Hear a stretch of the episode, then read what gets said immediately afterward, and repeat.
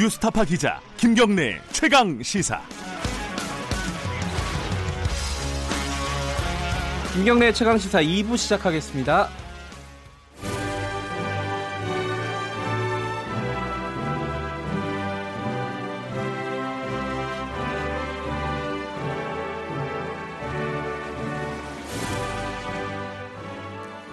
매주 금요일 전국의 가장 뜨거운 현안을 여야 의원 두 분과 이야기 나눠보는 시간입니다. 최고의 정치 오늘도 두 분 나와주셨습니다.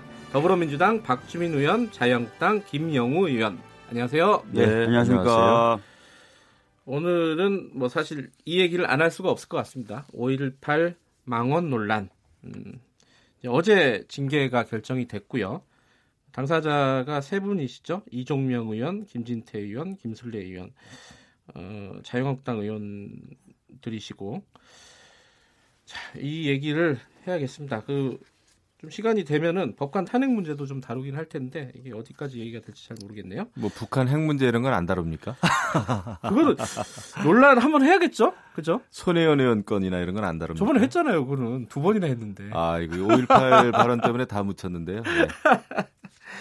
자, 5.18 발언. 이, 일단은 그거부터 여쭤보고 가야 될 것 같아요. 어제 징계가 있었지 않습니까? 그, 이종명 의원은 제명을 하겠다라는 거고, 김진태, 김술래 의원에 대해서는 징계, 어, 유예. 그러니까 서, 선거 끝나고 나서 하겠다라는 건데, 이 징계에 대해서 일단 김영우 의원님 생각을 좀 같은 당이시니까 네. 좀 여쭤봐야 될 것 같아요.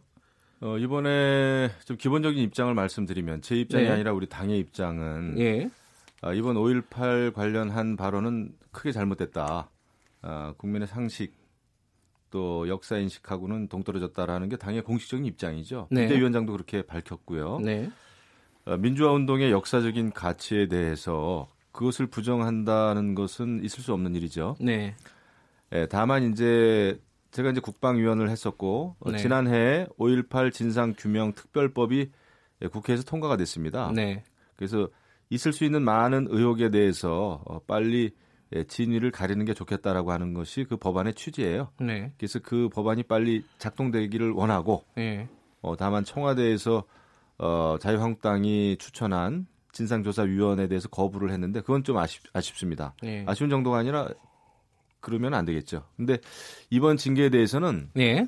뭐 아쉬움이 있어요. 많은 분들이 이야기합니다. 한 네. 분은 제명, 두 분은 어, 전당대회 출마했다는 이유로 어, 유예가 됐는데 네. 새 지도부가 어, 꾸려지면은 이런 당규가 잘못됐다고 하면은 그것이 그것을 좀 고치는 게 좋지 않겠나 하는 음. 의견도 있습니다. 당규 때문에 어쩔 수 없었다. 왜냐하면은 전당대회 출마한 이후에 예. 이후에는 어, 징계를 하게 되면은 정치적으로는 또 내부적으로 엄청 논란이 예. 있을 수는 있죠. 그래서 아마 당규를 그렇게 만들어 놨던 것 같아요. 과거에. 예, 그거 좀 자세히 여쭤볼 게 있지만 먼저 그 박주민 의원 말씀도 듣고 가야 될 것 같아요. 우선은 뭐 김 의원님이 말씀하셨던 것 중에 이제 청와대에서 5.18 진상규명위원 네. 중 그러니까 두 명, 그러니까 자유한국당이 추천한 세 명 중에 두 명에 대해서 네. 어, 임명을 어, 안 한 것에 대해서 이제 유감을 표명하신 하신 예. 부분에 대해서 좀 말씀드려야 될것 아쉽다고 같은데요. 하셨죠. 예. 그 다섯 가지 조건이 있어요. 네. 법에. 예. 그러니까 자격 조건이 있습니다. 아시다시피 뭐 그 역사학자라든지 뭐 심리학자라든지 그런 조건들이 있는데 네. 그 조건에 다 해당이 안 되는 분들이에요, 사실은. 음. 어, 그래서 이제 진상규명을 위해서 이분들은 자격 조건에 안 맞으니까 좀 다른 사람을 추천해 달라는 취지인 것이죠. 네. 그런 부분을 좀 자유한국당이 좀 감안해서 빨리 좀 진짜 조건에 맞는 분을 좀 추천해 주셨으면 좋겠다는 말씀 드리고요. 예.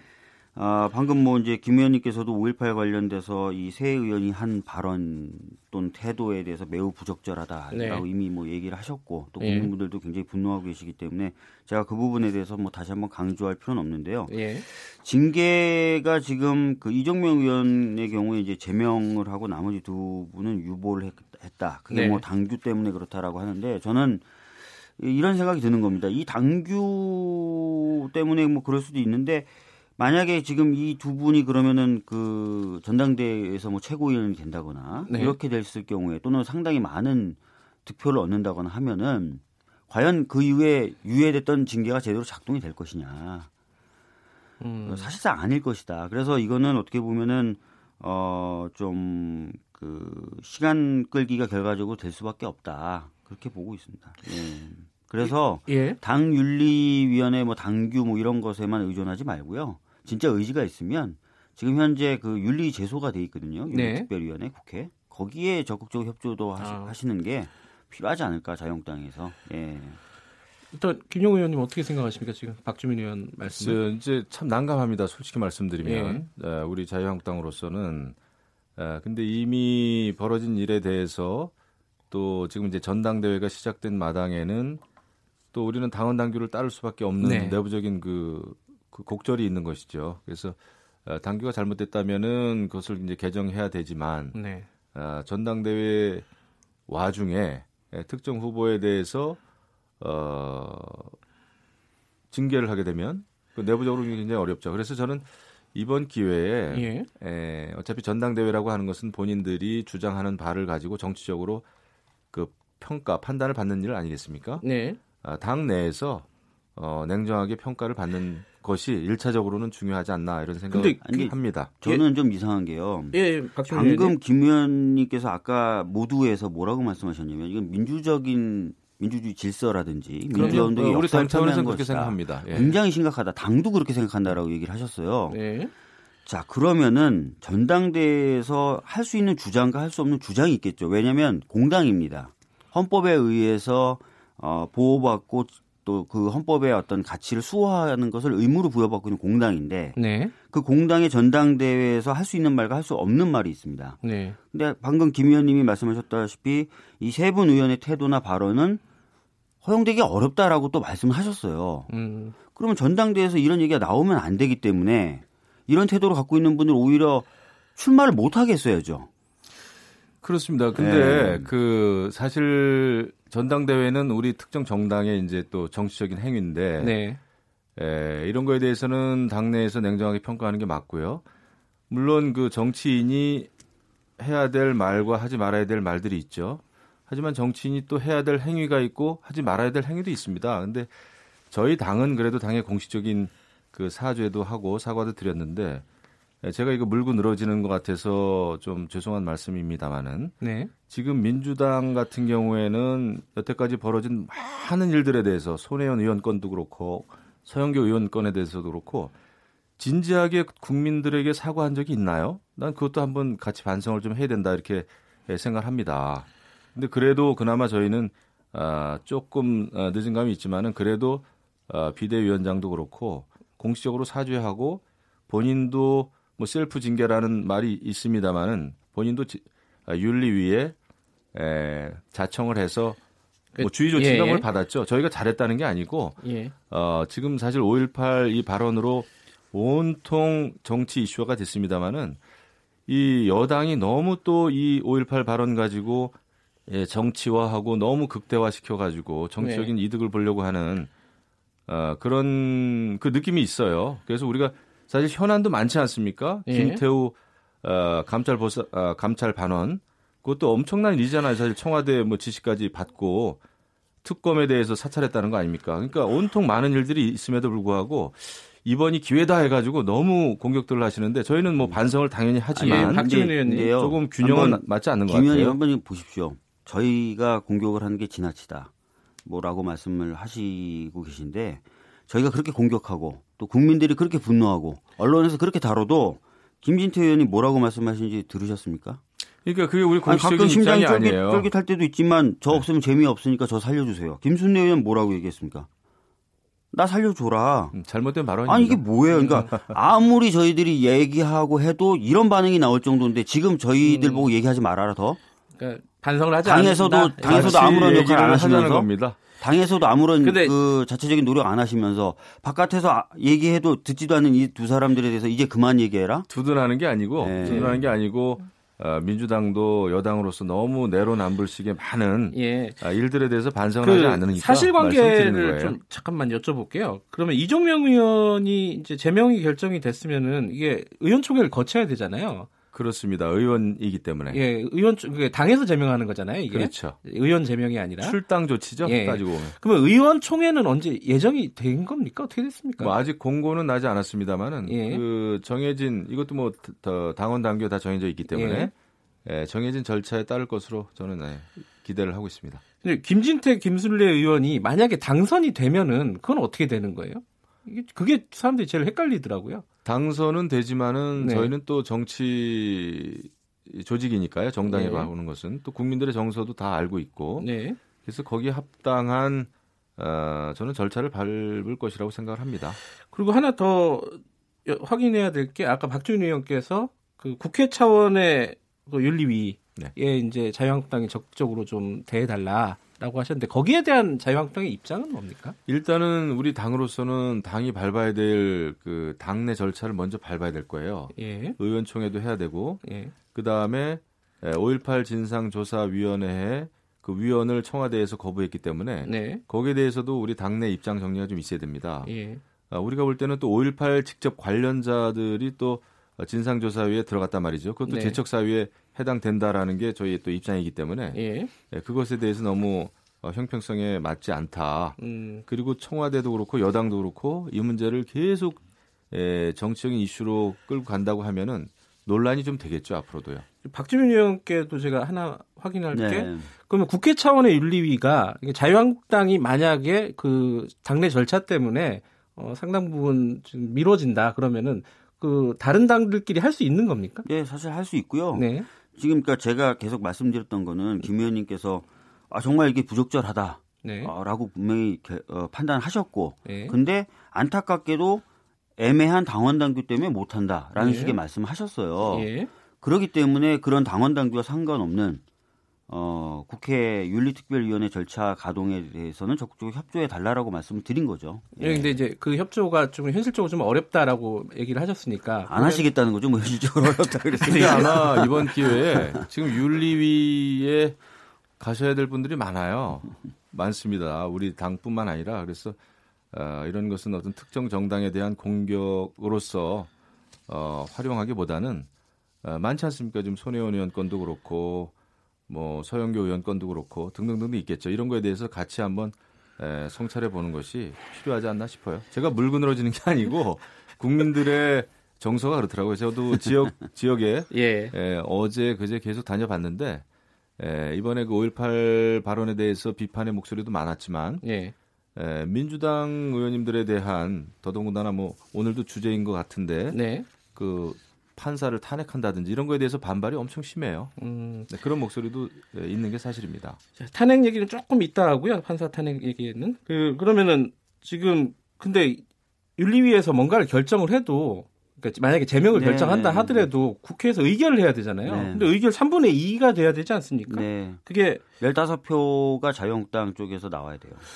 그게 가능한 건가요? 지금 아니, 어떻게 보세요? 지금 예. 김 의원님도 그러시고 예. 뭐 자유한국당의 다른 의원들도 굉장히 이건 부적절한 발언과 태도였다라고 말씀하고 계시잖아요. 예. 그리고 이종명 의원은 제명을 했, 지 않습니까? 예. 그렇다는 거는 자유한국당에서 당연히 뭐 반대, 결사 반대 이런 건 안 할 것으로 보여지고요. 예. 절차만 가동되면은 뭐 지금까지 자유한국당이 보여준 태도에 비춰봤을 때는 충분히 가능한 것 아니냐라고 예. 보는 거죠. 이게 어쨌든 이게 사실 김영우 의원께서 대답하시기가 좀 곤란한 부분들이 좀 있을 것 같긴 하지만 제가 뭐 곤란한 네. 것도 없습니다. 예, 발언 여자, 자체가 잘못됐다라고 어, 하는 하나 여쭤볼게요. 당의 입장이고 예. 발언이 불거지고 나서 나경원 원내대표나 김병준 비대위원장의 어, 수습 발언들이 또 논란이 됐어요. 네. 그게 조금 더 여론을 악화시키지 않았나라는 그런 해석들이 좀 있습니다. 뭐 이게 역사에 다양한 해석이 존재할 수 있다. 이게 나 대표의 얘기고 김 위원장은 어, 이게 뭐 다양한 의견 자체가 보수 정당의 어떤 생명력이다. 뭐 이렇게 얘기를 했단 말이에요. 이런 언급들은 어떻게 생각하십니까? 김영우 의원께서는. 그 저런 건 있습니다. 우리가 5.18 민주화 운동의 역사적인 가치, 네. 예, 민주화라고 하는 우리 그 현대사에서의 가치 이것은 당연히 존중받아야 되고요. 네. 존중하죠. 또 어, 전 그 박근혜 대통령도 네. 어, 후보 시절인가요? 그 민주화 운동에 대해서 역사적으로 높이 평가한 발언들을 여러 차례 했습니다. 네. 네. 그래서 그런 거에 대해서는 우리가 이의가 없습니다. 다만 어, 독립 유공자나 참전 유공자들의 명단은 우리가 다 공개가 됐죠. 그러니까 유공자라고 하면은 어, 역사 발전에 있어서 공을 세웠고 국가 발전에 공을 세운 분들이기 때문에 명단 자체는 그 어, 공개가 되는 것도 좋겠다라는 의견이 많아요. 그분들의 사생활이나 여러 가지 어떤 에, 자세한 행위들에 대해서 어, 공개는 못하더라도 그거는 이제 법원에서도 그죠? 예. 그것은 사생활 그 정보 공개하면 안 된다라고는 판결이 있었습니다. 보훈처에서도 그랬고요. 다만 명단조차도 알 수 없는 깜깜이 명단인데 예, 그거에 대해서는 이의를 제기하는 목소리가 많이 있습니다. 왜냐하면은 유공자들의 자녀들이 또 어, 취업에 있어서의 가산점을 받는다든지 그 다음에 또 유공자들의 네. 예, 여러 가지 그 일단 국가 세금이 들어간다고 하는 차원에서 국민들의 그런 목소리가 있는 것도 사실이에요. 저 유공자 명단 공개가 이제 또 하나의 쟁점이긴 한데 네. 그거 박주민 의원께서는 어떻게 생각하세요? 사실 이제 그 여러 차례 뭐 정부의 해석, 법 해석 그리고 어, 법원의 판결이 공개를 할 경우 오히려 부작용이 크다라고 판단한 거죠. 네. 뭐 개인 정보이기 때문이기도 하지만 그동안 사실 우리 역사가 굉장히 아픈 역사였습니다. 그러니까 네. 5.18 유공자분들이 사실상 지금 뭐 자유한국당의 그 세 분 의원님들처럼 네. 어, 같은 생각을 갖고 계신 분들이 뭐 빨갱이다. 뭐 이런 식으로 거의 매도를 해왔었고요. 네. 그래서 굉장히 많은 어, 인신 공격과 피해를 받으셨기 때문에 또 그런 부분에 있어서 또 고려가 작용된 겁니다. 그런 부분에 대한 배려. 근데 아까 좀 사실관계가요. 네. 그 독립유공자는 명단을 공개하는 게 돼 있는데 네. 6.25 참전 유공자 같은 경우는 공개가 안 돼 있어요 지금. 6.25 참전 유공자도 지역적인 차원에서만 봤을 때도 예. 다알 수 있죠. 공개가 된 셈입니다. 예, 지역에서 보면 그리고 왜냐하면은 그 유공자로 지정이 된 그 취지는 아, 그분들이 피를 흘리셨고 어, 대한민국을 지키신 분들이기 때문에 에, 그러니까 굉장한 법... 교육적인 효과가 있잖아요. 예. 그렇죠? 그렇기 때문에 우리가 아, 그분들의 이름을 새기고 어, 존경하는 겁니다. 근데 저는 민주화 운동도 물론 여러 가지 또 참혹하게 피해를 입으신 예. 그런 그 민주화 운동 유공자는 조금 다를 수는 있어요. 그렇죠? 여러 가지 그 어, 자세한 내용에 있어서 예. 다만 그래도 지금 저는 정확한 명수도 제가 모릅니다. 4천 음. 몇백 명 된다는 아, 다 나와 있어요. 찾아보면 거 있지만 예, 예. 그뭐 제가 인터넷에서 예. 본 건데 예. 예. 근데 이제 유공자에 대한 또 예우나 대우나 또 보상을 해드리고 있죠. 연금은 네. 없습니다. 연금이 있다고 하는 것은 가짜 뉴스예요, 그죠? 예. 아, 그럼에도 불구하고 아, 명단 자체를 모른다고 하는 것은 글쎄요, 그건 좀 문제가 있지 않나요?